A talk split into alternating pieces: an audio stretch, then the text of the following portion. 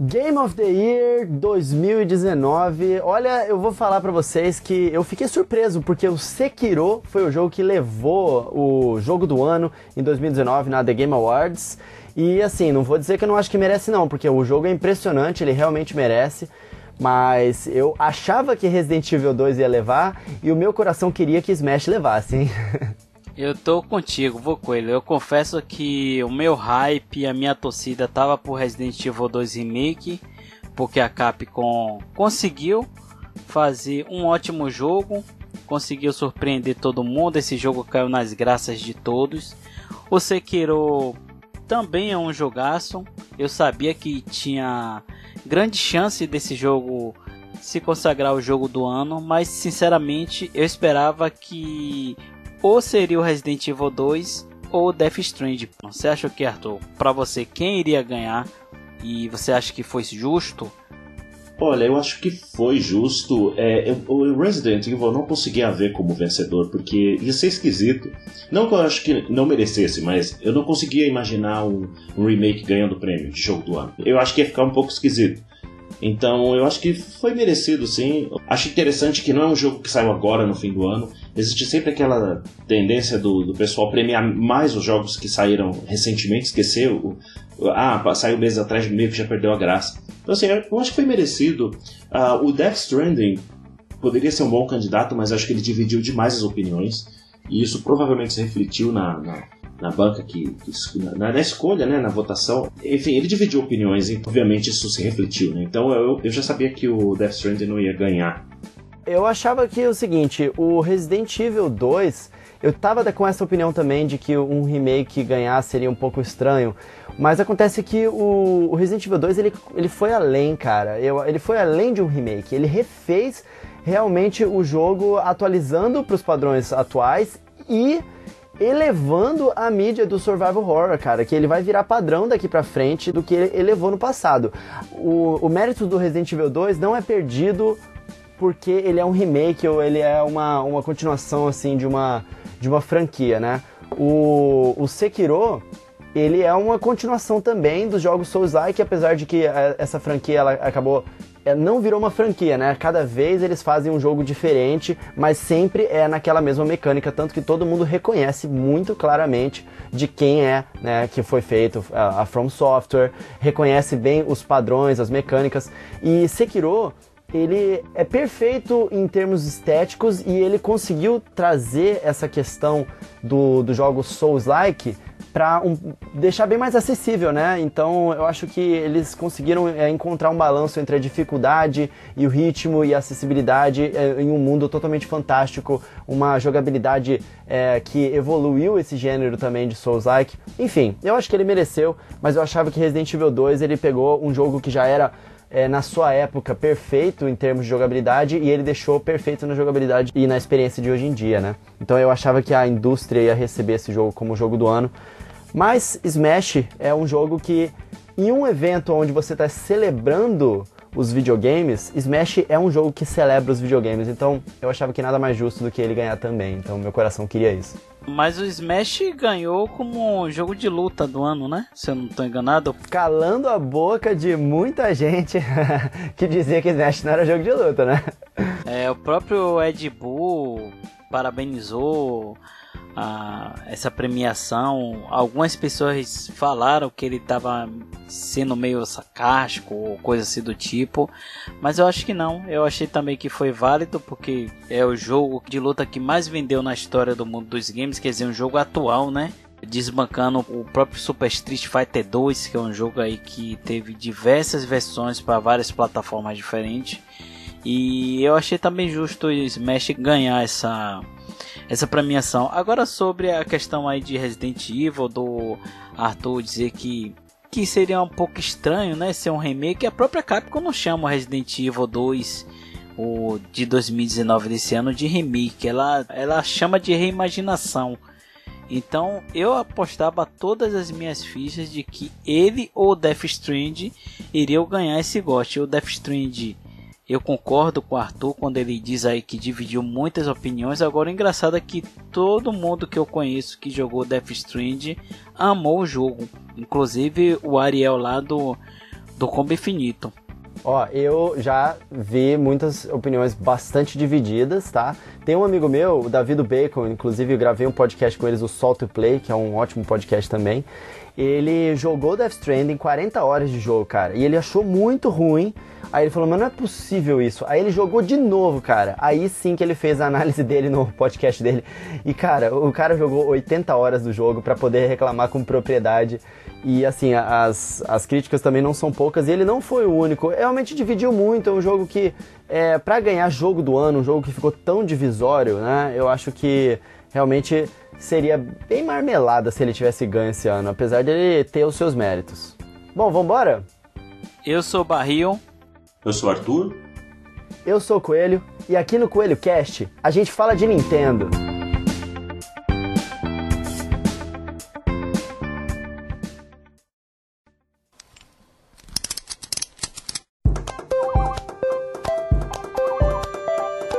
Coelho Cast, o podcast do canal Coelho no Japão.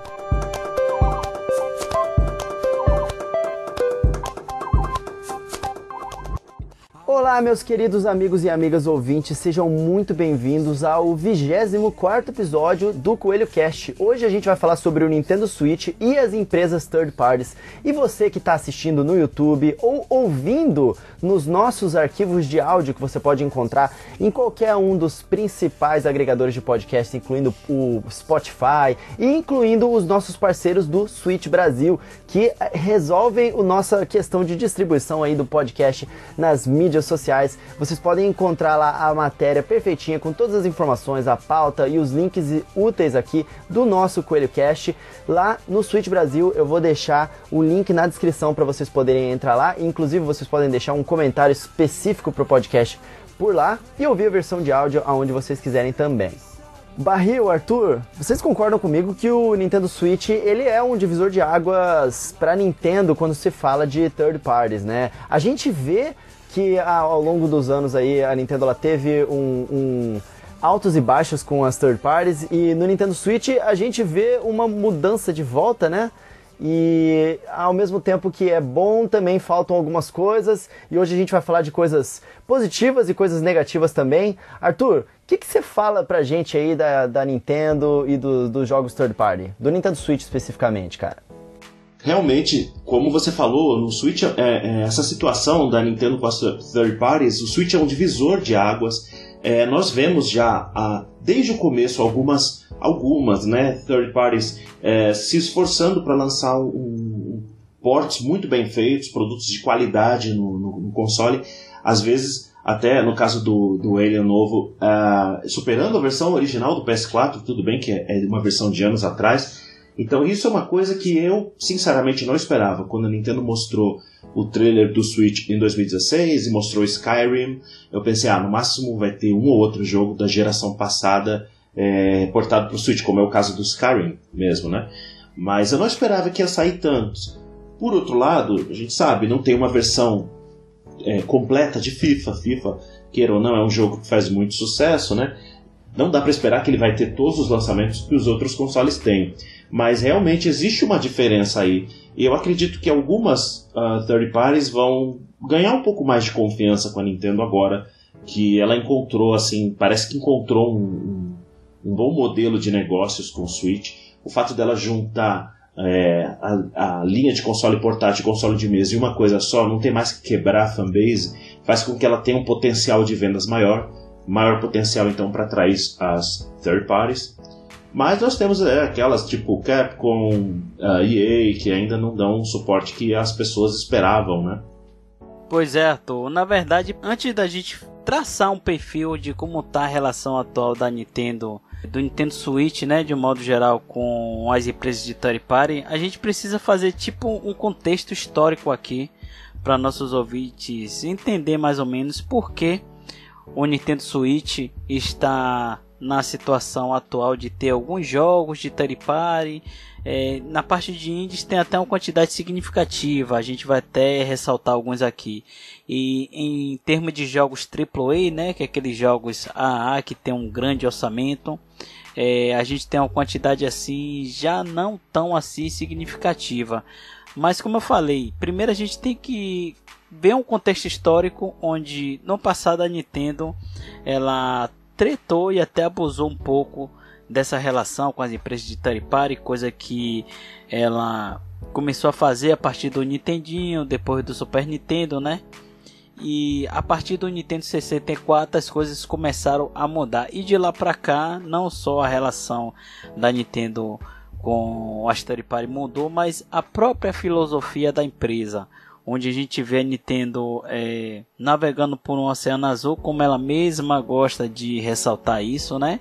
E a Nintendo apostando mais em consoles diferentes da sua, dos seus concorrentes, né? E isso, querendo ou não, é também um empecilho para as empresas de third party. Então a gente precisa também ressaltar isso aqui. Eu não sei quanto a você, Coelho, mas eu tenho essa percepção que são diversos fatores que influenciam nessa relação da Nintendo com a Third Party e, consequentemente, na relação atual do Nintendo Switch com essas empresas. Eu acho o seguinte, é, a Nintendo ela começou a jornada dela de se diferenciar em uma época onde os consoles eles começaram uma jornada de se igualar. E aí a Nintendo demorou um tempo para conseguir se estabilizar nesse mercado é, como um, um, local tão lucrativo quanto as outras plataformas em, em, em termos de é, apoio às third parties, né, delas querendo lançar jogos para Nintendo. Na época do Nintendinho, a Nintendo dominava completamente. Na época do Super Nintendo, também.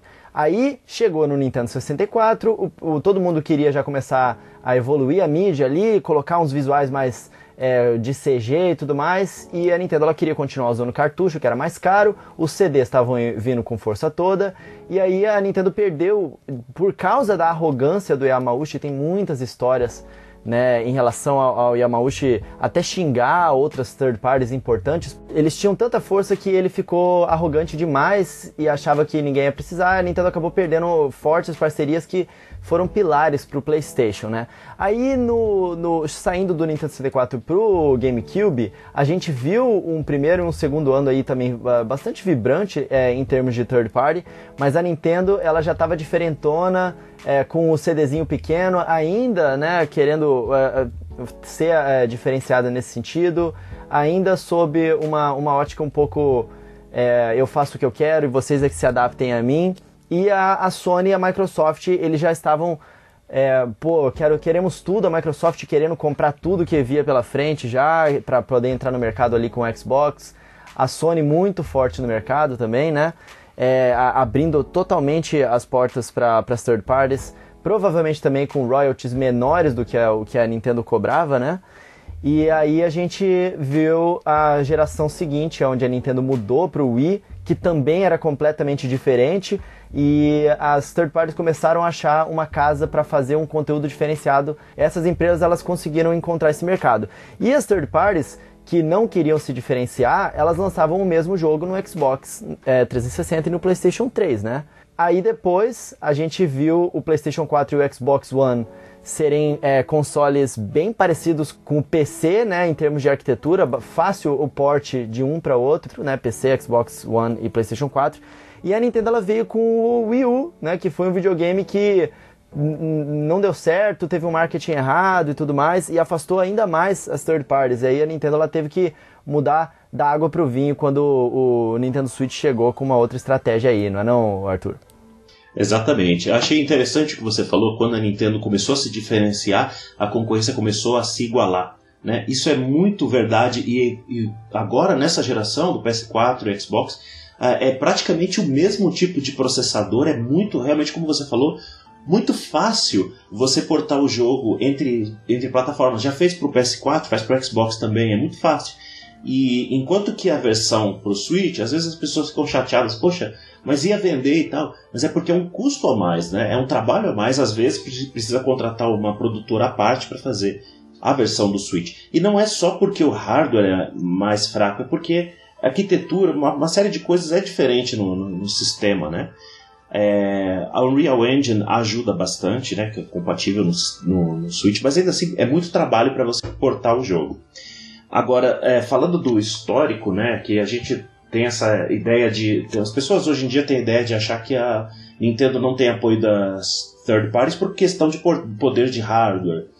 E não é isso. Se, se é pelo poder de hardware, o console que tiver no topo, que tiver vendendo muito, as empresas dão um jeito de fazer, né? Mas é, são, são muitas coisas. A, o PlayStation, quando ele surgiu, ele, ele representou uma mudança de paradigma na indústria, que é o seguinte: a, antes do PlayStation, a relação de uma fabricante de console com a, a third party era assim: você tem que pagar para lançar o jogo no meu console. É isso. Você tem que pagar para lançar. Não existia. Não, vem cá. Ó, se você trouxer esse jogo, vai ser bom para minha plataforma. Vou te dar um suporte a mais. De repente, vou pagar pela exclusividade do jogo. Isso, isso veio com a Sony.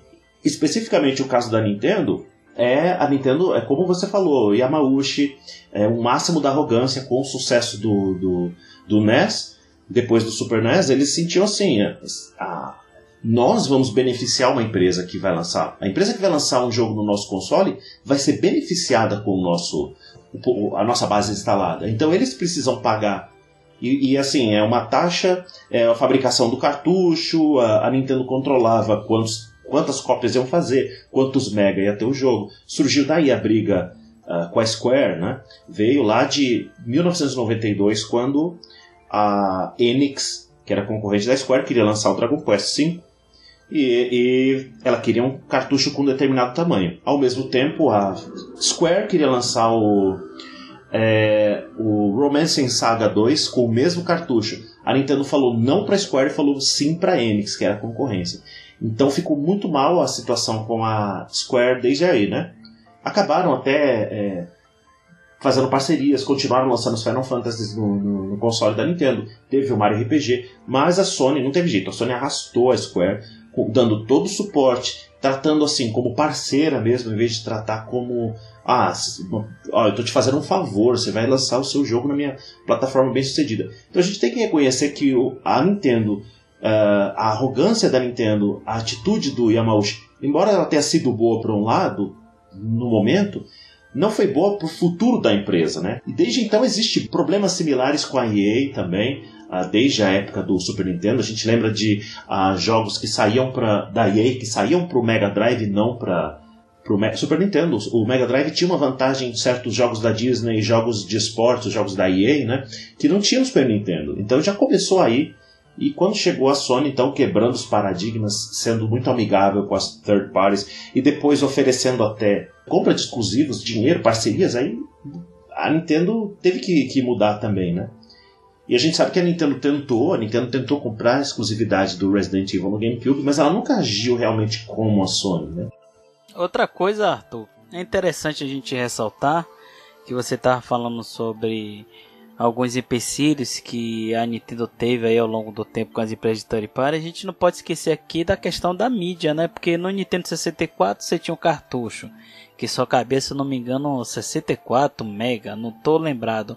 E de um outro lado você tinha os seus concorrentes que utilizavam o CD-ROM que já cabia o que 700 mega, se não estou enganado. Aí pula-se uma geração enquanto o PlayStation e o Xbox utilizavam o DVD praticamente, né? O, o GameCube utilizava o mini DVD. Aí você pula mais outra geração, enquanto o PlayStation já estava no Blu-ray, né? O Wii estava no CD ainda, se não me engano, no DVD.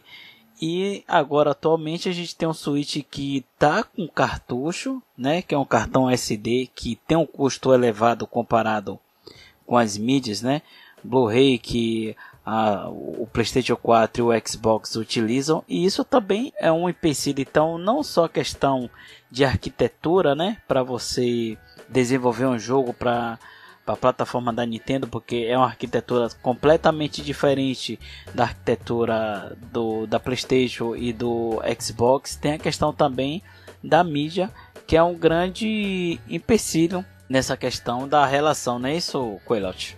Isso de fato influencia sim. É, inclusive na época do Wii, onde os, o PlayStation 3 e o Xbox 360 é, eles já estavam bastante avançados na, na no, em termos de download online, já tinham jogos AAA para você conseguir comprar na loja online deles, tinham vários jogos indies.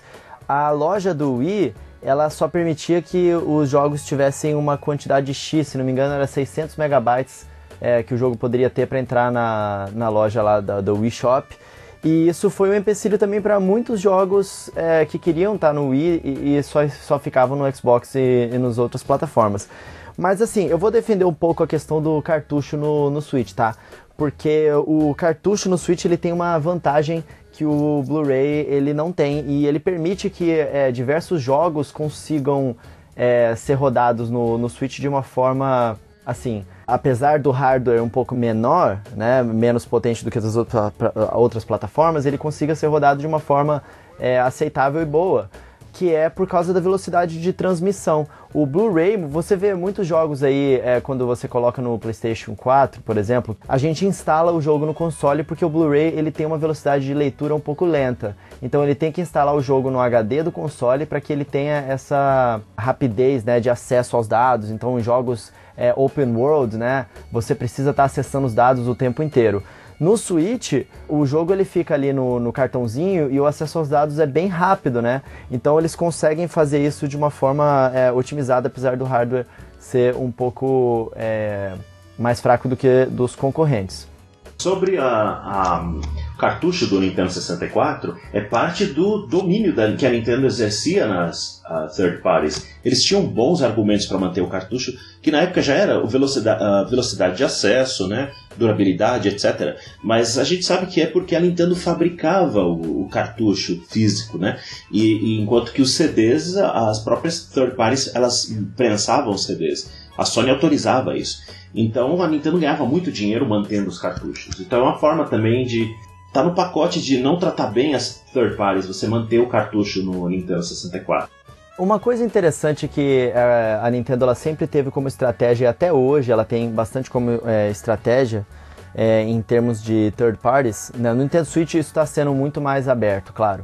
Em vez de ela fazer igual a Microsoft e a, e a Sony fazem, de tentar fechar parceria é, com o máximo de third parties possível, a Nintendo ela é uma empresa mais enxuta do que a, Microsoft e a Sony, né? A Nintendo só faz, só trabalha com isso.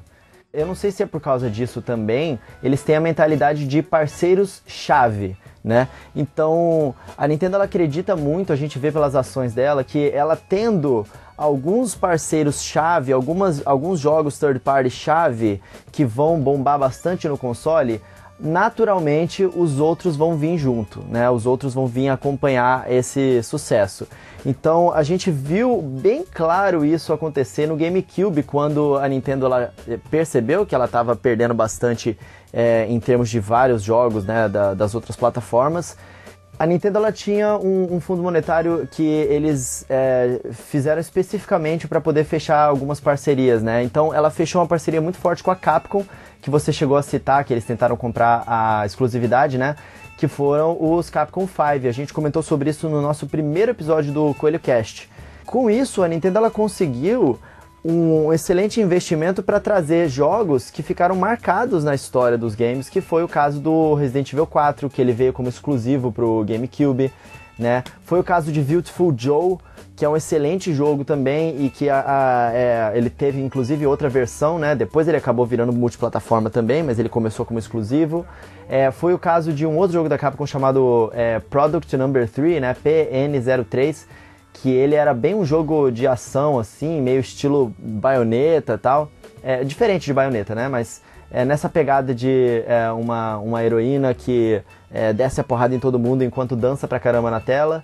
E o outro jogo foi o Killer 7, né, que também foi um, um jogo de é, bastante impacto. E com isso a Nintendo ela conseguiu trazer é, uma, um grande apoio da Capcom. Né? Outras empresas que a Nintendo fechou parceria forte nessa época foi com a Square Enix para poder trazer um Final Fantasy para o GameCube que acabou vindo no, no, no formato de um Final Fantasy spin-off, né, que é um dos meus jogos favoritos que é o Final Fantasy Crystal Chronicles, que inclusive vai ser o remake agora para Nintendo Switch, um dia depois do meu aniversário em 2020, é o meu presente de aniversário aí.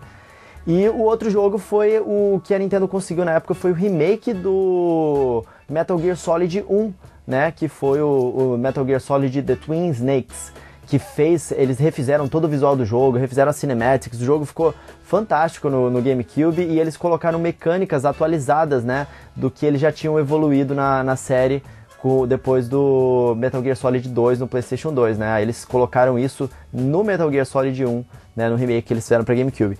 E aí com isso eles conseguiram é, uma biblioteca boa de, de, de, jogos de peso ali pro, pro GameCube e é, o, eles conseguiram né, manter bastante apoio ao longo de bastante tempo e com isso trazendo outras né, empresas que viram, ah, esses jogos aqui estão fazendo sucesso, não são jogos da Nintendo, são jogos third parties, então a gente também tem uma chance aqui, vamos fazer jogo para esse console. E a Nintendo ela continuou com essa estratégia ao longo dos anos, né? Então a gente vê que ela sempre anuncia alguns parceiros chaves aí no início da vida de um console e foi o que aconteceu também no Nintendo Switch.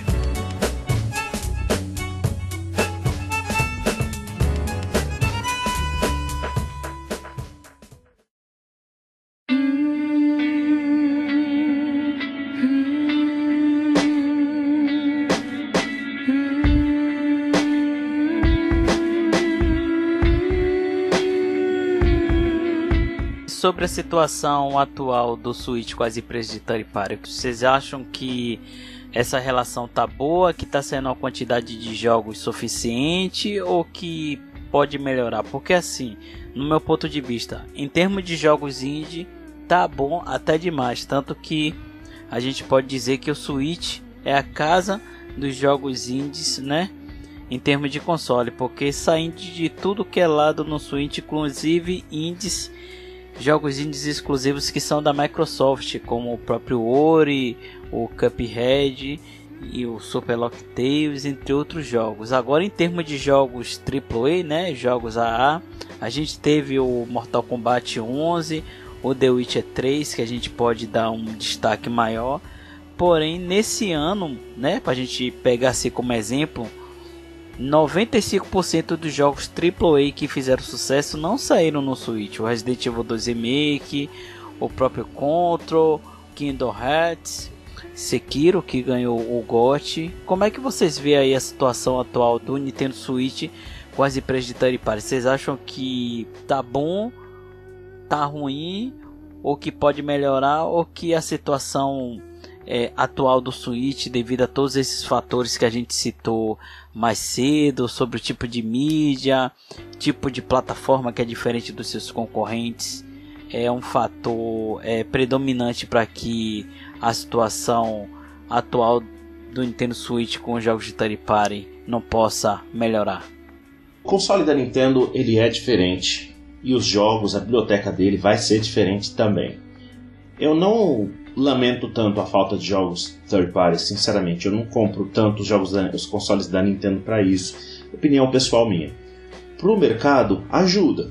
O Switch está vendendo bem pra caramba, mas talvez se ele tivesse um FIFA completo, essas coisas todas, talvez ele vendesse mais ainda, né? Que são jo os jogos que têm mais apelo, assim. Se a Nintendo pegasse os jogos mais vendidos third party, desse um jeito de colocarem, eu acho que aumentaria a base instalada ainda mais. Uh, por outro lado, é, se você olhar o top 10 de jogos mais vendidos do Xbox, do, do PS4, tá cheio de jogo third party, né? E no console da Nintendo, é, é difícil competir com os jogos first da Nintendo. Você não, não tem nem chance de um third party entrar na, na lista. Eu acho que é, acaba não sendo tão atrativo para as empresas, não só por causa de hardware, por causa de atitudes da Nintendo, mas também por causa do comportamento do público da Nintendo, que compra o console da Nintendo para é, jogar jogo da Nintendo. A gente tem que admitir que a Nintendo é a maior publisher que existe. Eu vejo a Nintendo como a maior publisher que existe. Olha o quanto de jogos que ela lançou desde 2017 para o Switch e olha o patamar de vendas, olha o montante de jogos que ela vendeu em apenas uma plataforma. É, isso, é, isso é incrível, então é muito difícil você competir com isso um jogo da Nintendo, o cara vai querer comprar Mario, comprar Zelda e Mario Kart, etc. Inclusive, eu acredito que a Nintendo deixa o começo do ano, como fez em 2019, ela pega leve um pouco no começo do ano para deixar os jogos da third party ter um, um, fôlego, né? ter um espaço. Eu acredito que ela está fazendo isso. Mas, enfim, as pessoas falam, ó, vai vir os novos consoles e uh, o que o Switch vai sofrer com isso. Eu não vejo o Switch perdendo o mercado por causa disso, por causa da falta de jogos third party. Eu vejo que ele poderia ter mais, ter uma fatia maior do mercado, ele podia vender mais se ele tivesse, mas ele não vai perder o que ele tem, porque o que ele tem, na grosso modo, é gente comprando jogo exclusivo. É, com certeza. Eu concordo bastante com o que você falou, Arthur. É, eu acho o seguinte, é, como você disse, a, o Nintendo Switch é uma plataforma diferente. Hoje em dia isso é muito claro para todo mundo, né? Em 2017 isso não era. Em 2017 é, a Nintendo e na maior parte de 2018 também, a Nintendo ela estava se posicionando como a empresa que ia ter todos os jogos para third parties. O Red, o, o então né, presidente da Nintendo, eles é, que era o Kimishima, eles prometeram muito apoio, prometeram muitas third parties e eles prometeram bastante poderio no Nintendo Switch, claro, assim como toda empresa faz no início de uma, de uma geração. Então a expectativa era que os principais lançamentos começassem a vir no Nintendo Switch. E a gente viu que é, eles realmente estavam vendendo muitos consoles, então tudo indicava que a, se a Nintendo ela tá, mostrou todas essas parcerias e se o videogame está vendendo tanto, isso indica que sim, é, daqui para frente todos os jogos novos que forem sair para o Nintendo Switch, grandes lançamentos third parties, também vão sair para o Nintendo Switch. E a gente vê que não foi isso que aconteceu, né? A gente vê bastante jogo antigo, né, sendo é, relançado para o Nintendo Switch. Claro, é uma plataforma onde um público não teve acesso a, esse, a esses jogos, né? É, por exemplo, vou dar um exemplo aqui: Devil May Cry 5 não saiu no Nintendo Switch. Nas outras plataformas estava saindo a trilogia do Devil May Cry com 1, 2 e 3, ao mesmo tempo que estava sendo lançado pela primeira vez o Devil May Cry 1 no Nintendo Switch. Né? Então é desse tipo de coisa que é, eu estou falando. Então é, isso é uma coisa que ainda acontece atualmente. Eu acho que muito pode ser ganhado se as empresas elas enxergarem isso e elas colocarem os jogos na mão dessas empresas que fazem portes, como no caso é a Virtuos, né? A Virtuos, ela fez um trabalho fenomenal com a Ubisoft e lançou o Starlink Battle for Atlas, né? A versão do Nintendo Switch que é um mega de um porte super bem feito para o Nintendo Switch é, e em conjunto com as outras plataformas sem nenhum atraso. Eles lançaram o Dark Souls Remaster no Nintendo Switch, que, enfim, de qualquer forma, foi um jogo que, além de ter chegado depois do, do das outras plataformas, nas outras plataformas estava lançando ao mesmo tempo pela Bandai Namco é, a trilogia, a trilogia não, o pacote, né, dos Dark Souls juntos e no Nintendo Switch estava saindo só o primeiro. Mas de qualquer forma foi um port muito bem feito. E eles estão portando agora o Outer Worlds, que ganhou várias premiações aí nessa The Game Awards esse ano. E tenho certeza que na mão da Virtuos vai fazer um, um trabalho muito excelente, né? Existem várias empresas hoje em dia que estão fazendo muito bonito e algumas publishers elas estão conseguindo capitalizar bastante em cima disso é, desse potencial dessas empresas especializadas em portar os jogos para o Nintendo Switch, como por, por, exemplo é o caso da Bethesda, que está fazendo muito bonito com o Doom e os Wolfenstein no Nintendo Switch, que está vendendo super bem e lançando ao mesmo tempo que nas outras plataformas. Além da Virtuos, a gente tem a Saber Interactive, que lançou o Ghostbusters, a gente tem a Panic Button, que fez um excelente porte de Warframe, de Doom e de Wolfenstein, como eu acabei de falar. A gente tem a Iron Galaxy, que fez uma das melhores versões que a gente tem de Diablo 3. Eles fizeram o Overwatch, que ficou excelente, e eles fizeram o Skyrim, né? E eles prometeram para Capcom que se ela quisesse portar o Monster Hunter World pro Nintendo Switch, eles fariam um excelente trabalho com o Monster Hunter World também. Só que enfim, a Capcom é, não seguiu o conselho da Virtuos ali e não aceitou. E aí a gente vê a Feral Interactive, que é, é a que tem feito o melhor trabalho, na minha opinião, né? Que como o Arthur falou, é que o, eles fizeram o Grid e o Alien, né? No caso do Alien, ele tem diversos elementos que são melhores na versão do Switch do que na versão de outros consoles, como até mesmo o PlayStation 4, assim como acontece com o Grid. Então existem várias empresas que é, as publishers podem tirar proveito da expertise que eles têm com o Nintendo Switch para poderem lançar os seus principais lançamentos aí é, ao mesmo tempo mas ainda a gente vê eles engateando em relação a isso. Mas vocês viram aí, eu citei Alien Isolation, Diablo 3, Overwatch, Skyrim, Warframe, Doom, Wolfenstein, Starlink, Dark Souls, Outer Worlds, são todos jogos de peso de third parties que estão no Nintendo Switch. Então existe uma grande parcela aí do mercado que não se importa se o jogo não está sendo lançado ao mesmo tempo do que nas outras plataformas. O que importa é ter o jogo lá, é, é, quando lançar na plataforma que eu puder jogar, né? Que é, no caso o Nintendo Switch, eu vou poder aproveitar isso. E é a variedade de, de jogos de excelente qualidade que acaba é, agregando muito na biblioteca do Nintendo Switch. Então não faltam jogos de third parties no Nintendo Switch, não. Não faltam. É, o que precisa ser feito são eles serem lançados ao mesmo tempo e terem, né? Por exemplo, a gente não viu ainda o Resident Evil 2 no Switch. Mas não faltam jogos bons para poder jogar. Então isso também não faz tanta falta assim, né, pro dono do console. Eu, Coelho, particularmente, eu acho que todo e qualquer jogo de third party bom faz falta em qualquer console. Ainda mais pro Switch que tem um fator diferencial que é a questão da portabilidade, né?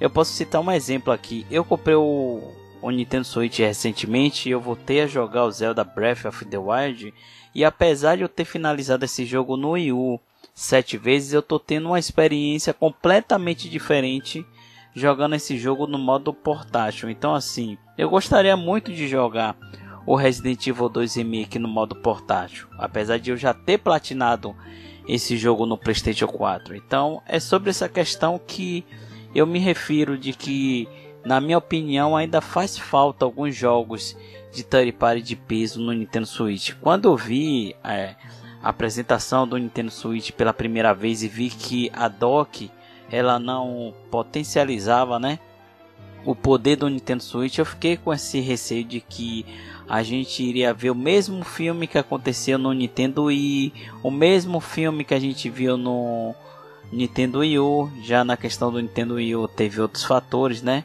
E em outros consoles. Mas infelizmente, como nem tudo são flores, pelo menos na minha opinião, esses jogos aí, alguns jogos, principalmente de third party de peso, ainda faz falta no Nintendo Switch.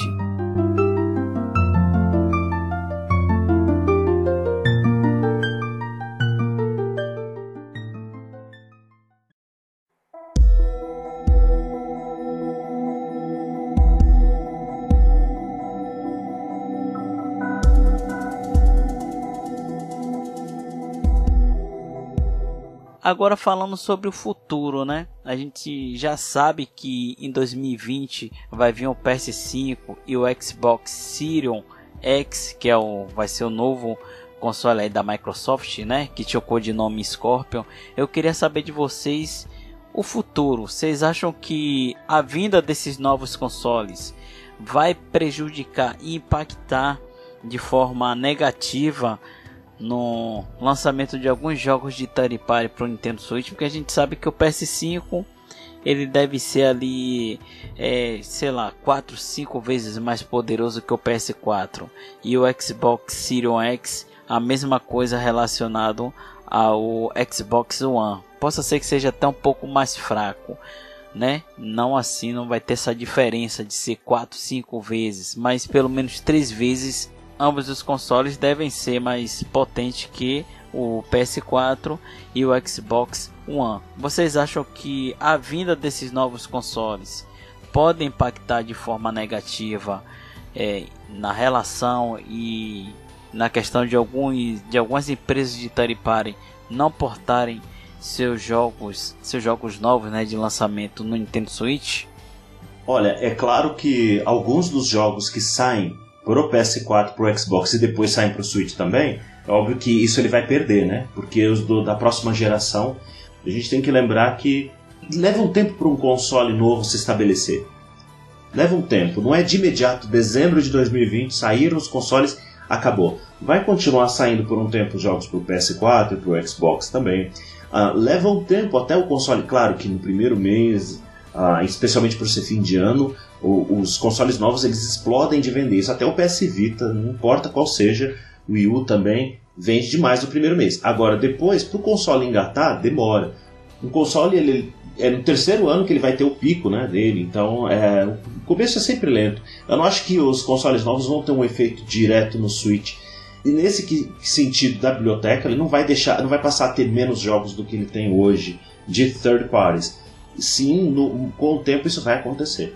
Agora, em termos de vendas mesmo, eu não vejo nenhum problema do, do Switch, é porque basicamente, como eu falei, o que vende no Switch é, é first party. Então, algumas pessoas estão na expectativa até de que os novos consoles vão destruir o Switch no mercado. não acho que isso vai acontecer. Não por causa dos consoles, talvez por outros fatores, por saturar o mercado, chegar a um ponto que todo mundo que ia ter já tem, sei lá. Mas é, eu, eu não vejo como uma grande ameaça se o Switch não é tão baseado em jogos third, mas eu vejo sim uma queda sensível na, na quantidade de jogos third ofertados. Essa nova entrada dos consoles pode ajudar o Nintendo Switch. Pensa o seguinte, o Nintendo Switch hoje ele ainda divide um pouco é, espaço com o PlayStation 4 e o Xbox One devido a diversos jogos que tem para todas as plataformas, né? Enfim, eu citei já alguns aqui, a gente tem aí o Mortal Kombat 11, a gente tem The Witcher 3, cara, que é, também foi feito pela Saber Interactive, né? E ele é o jogo que cala a boca de todo mundo que diz que o, o Switch não pode rodar os outros jogos, né? Então, assim, existe espaço no Nintendo Switch para poder rodar os jogos dessa geração. Da geração que vem já é outro papo. Só que ao mesmo tempo, é, uma nova geração chegando, a gente vê preços também caros e demora um, uns anos aí para poder engatar. Então ninguém tem tempo para jogar tudo, tá? É, diversos jogos que é, são lançados agora esse ano, vamos falar de Resident Evil 2, tá? Eu não joguei Resident Evil 2 ainda, eu tenho um PlayStation 4. Eu escolhi jogar outros jogos no PlayStation 4 esse ano e eu joguei muitos no Nintendo Switch, principalmente também por causa do canal mas eu não joguei ainda. Digamos que no ano que vem, com a, as novas plataformas aí chegando, é, a indústria, o que, que acontece? As empresas começam a criar setores específicos lá dentro para as novas plataformas, mas elas não abandonam as plataformas antigas, tá? Existem os times ainda que são especializados e novos times que são que passam a se especializar nas novas plataformas. Com esses novos times sendo especializados nessas novas plataformas, abre espaço para os outros times é, começarem a aportar diversos dos jogos excelentes que fizeram sucesso aí nesse, nesse último ano, nessa geração, para o Nintendo Switch. Então, a gente pode ser que veja aí um Resident Evil 2 sendo portado para o Nintendo Switch e uma um montante de jogos excelentes vindo para o Nintendo Switch, enquanto as novas plataformas ainda estão ali né, tentando é, lançar jogos de relevância. A gente viu aí o PlayStation 3, que demorou também dois anos para começar a ter vários jogos de relevância. PlayStation 4 teve muito remaster até começar a ter jogos de relevância. A gente viu isso acontecer com diversas plataformas. Então, enquanto eles ainda estão lutando, o ecossistema do Nintendo Switch ele vai se estabelecer ainda mais como uma oferta completamente diferente do resto do mercado. É uma outra direção, é uma outra direção ainda extremamente interessante, né? E, é, e, que tem muito valor e que as pessoas têm vontade de jogar, que tem uma oferta de valor completamente diferente, que é a questão da portabilidade, recebendo diversos jogos de peso e vendendo a rodo, né? E enquanto as outras plataformas ainda estão se estabelecendo. Então, dessa forma, eu acho que é, pode ajudar as outras empresas a produzirem mais jogos para o Nintendo Switch e também é porque demora, né? Uma nova geração, quanto tempo ainda demora para produzir um novo jogo para a nova geração, né? E elas precisam é, financiar esse jogo de alguma forma, lucrando de que forma? Lançando jogos que eles já haviam lançado para uma plataforma totalmente vibrante que é o Nintendo Switch. Então, eu acho que isso pode ajudar bastante é, até o ecossistema do Nintendo Switch. E a Nintendo ela pode lançar hardware para aquecer o seu próprio ecossistema também. Ela pode lançar um Nintendo Switch Pro aí, que tem rumores bastante disso, né? Que vai é, rodar melhor é, alguns jogos que vierem, vai rodar melhor um The Witcher 3, entendeu? É, os jogos que já estão no mercado e os jogos é, futuros aí que vão vir. Não acho que vai ser para poder rodar os jogos da nova geração. Mas diversos jogos que vão fazer sucesso na nova geração não necessariamente vão usar o 100% do hardware da nova geração, como a gente viu aí no Senua Sacrifice, no Hellblade 2, né?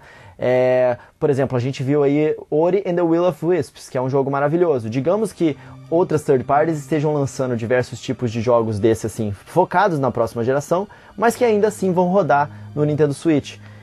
Então, eu acho que por causa disso a nova geração não vai afetar negativamente o Nintendo Switch. Eu acho que pode ter um, um efeito positivo aí, até porque vai ser uma forma das pessoas jogarem é, diversos jogos de, de qualidade a um preço mais baixo, né? Porque a nova geração vai vir bem cara, com certeza.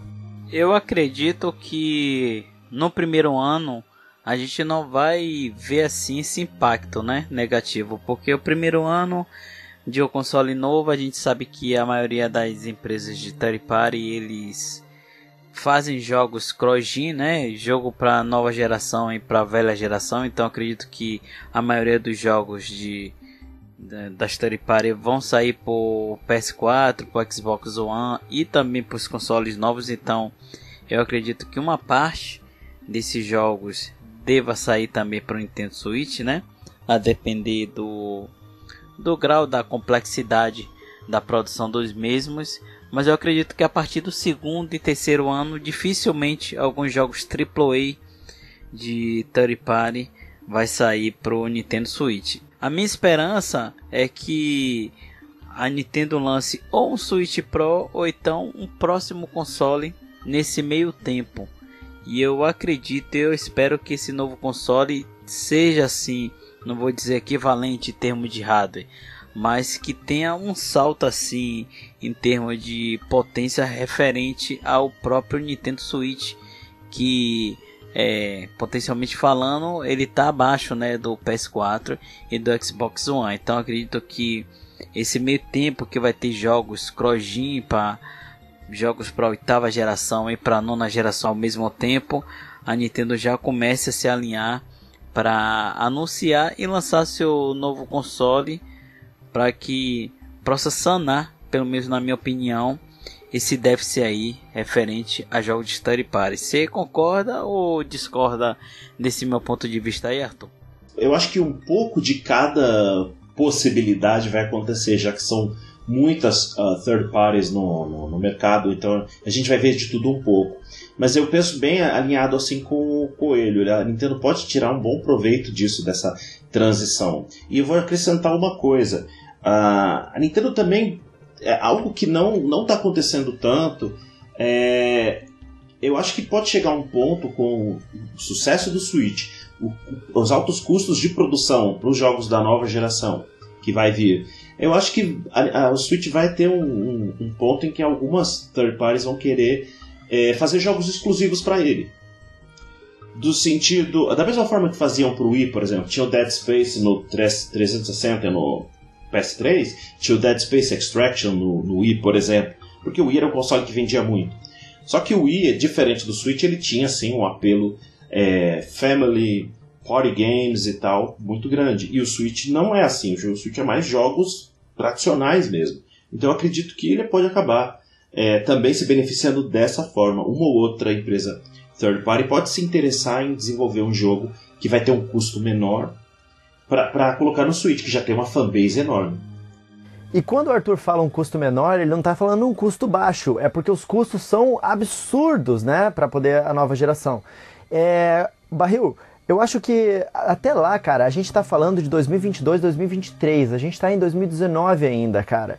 E, a, cara, o Nintendo Switch, ele tá vendendo num ritmo extremamente alto. Ele tá indo numa curva de, de, de vendas para passar de 100 milhões de, de, de Switch vendidos. E ele não é um console igual ao Wii, que ele segregou parte da, das vendas dele para um público que não compra uma grande parte dos jogos. O Nintendo Switch ele vende bastante jogo também. Então, ele vai se tornar um mercado extremamente interessante para as third parties terem é, um, um, time ali exclusivamente produzindo jogos para o Nintendo Switch, assim como o Arthur falou, muitas vezes jogos é, exclusivos para o Nintendo Switch, porque a, a, base instalada dele vai continuar sendo muito maior e ele ainda vai ser uma plataforma que o custo para poder lançar um, um jogo nele vai ser menor do que as outras plataformas. Então eu vejo esse futuro aí é, para o Nintendo Switch como um futuro vibrante. Agora, é uma oferta diferenciada tá? É, o público que tiver o Nintendo Switch como a plataforma primária não vai ter falta de jogos. Não vai ter falta de jogos. Eu acho que vai continuar sendo lançados jogos é, de qualidade e, e num, num, ritmo bem alto. Acontece que vale, vai muito do interesse daquela pessoa. Se essa pessoa ela tiver interesse nesses jogos que estão lançando grande bam bam bam para os novos consoles, então, o Nintendo Switch não vai ser a plataforma de escolha dessas pessoas, mas de muitas pessoas ainda vai ser uma plataforma que é, vai estar tá recebendo jogos de, de qualidade, jogos exclusivos, né? Então, É, cada vez mais isso vai acontecer. A gente está vendo aí No More Heroes 3 anunciado para Nintendo Switch. Vou lembrar aqui que o No More Heroes ele teve ali uma perninha é, para ter virado um jogo multiplataforma e agora ele está voltando com é, é, peso total aí no Switch também como exclusivo. E a gente vai ver diversos outros jogos também é, vindo como exclusivos aí no futuro, porque ele vai ter que ser diferenciado das outras plataformas. Mas ainda assim dizendo jogos de qualidade.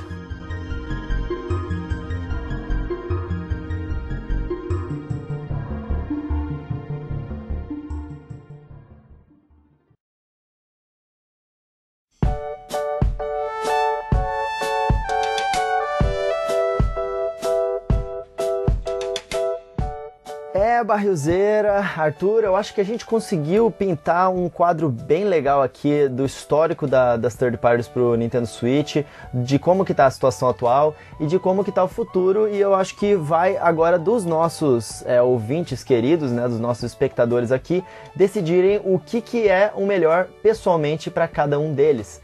E eu queria agradecer muito, cara, é, a, a, presença de vocês aqui. Muito obrigado, Arthur. Muito obrigado, Barrilzeira. Sempre maravilhoso poder bater esse papo aí com vocês. E, Arthur, fala pra galera onde é que eles podem te encontrar, cara. Pessoal, eu que agradeço o convite, tanto do Coelho quanto do Barril. É sempre um prazer para mim também participar. O meu canal é o Super Você Tubeia 64 no YouTube. A gente coloca sempre o link na descrição, né? E eu agradeço também a todo mundo que, que ouviu que ouviu até o final, principalmente. Barrilzeira, a gente sempre bate um papo lá no grupo Barrilzeira, né, do Facebook, então fala pra galera um pouquinho aí de onde que eles podem bater um papo com você também. Quem quiser falar comigo, com o Arthur, com o Coelho, com o Digplay, com o Mauro Coringa, com o Koguma, quer dizer, a gangue toda está em um único grupo do Facebook que se chama Barrilzeira. O Coelho vai deixar aí o link do grupo aí na descrição. E eu quero agradecer mais uma vez, primeiro, aos nobres ouvintes que sempre escutam as edições do Coelho Cast.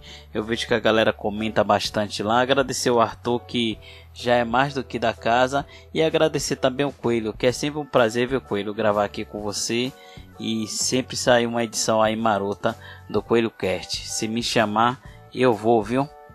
Valeu, Barrilzeira, muito obrigado. Cara, gente, para quem não sabe, o Barril, ele foi quem criou aqui o Coelho Cast, ele que edita, ele que faz as pautas, ele que chama os convidados. Barrizeiro é o cara, agradeçam ele lá no, no, no, grupo diretamente se vocês gostam do Coelho Cast. E, gente, é, a nossa comunidade, vocês sabiam disso? A nossa comunidade do Discord já bateu 4.300 pessoas, cara.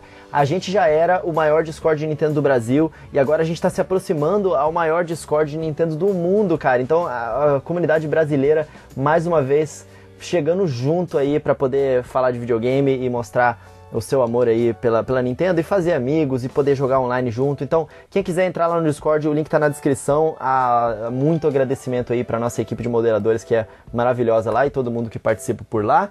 E eu queria dar umas dicas aqui também das nossas lojas parceiras. Eu sei que muita gente é, às vezes fica sem saber o que, que eu faço, né? Se o meu videogame dá problema, o meu computador dá problema. E a gente tem um novo parceiro, cara, que é a Mac Services que eles fazem assistência técnica. Eu já fui lá, eu conheci toda a equipe deles, eles são muito bons, eles já arrumaram várias coisas para mim.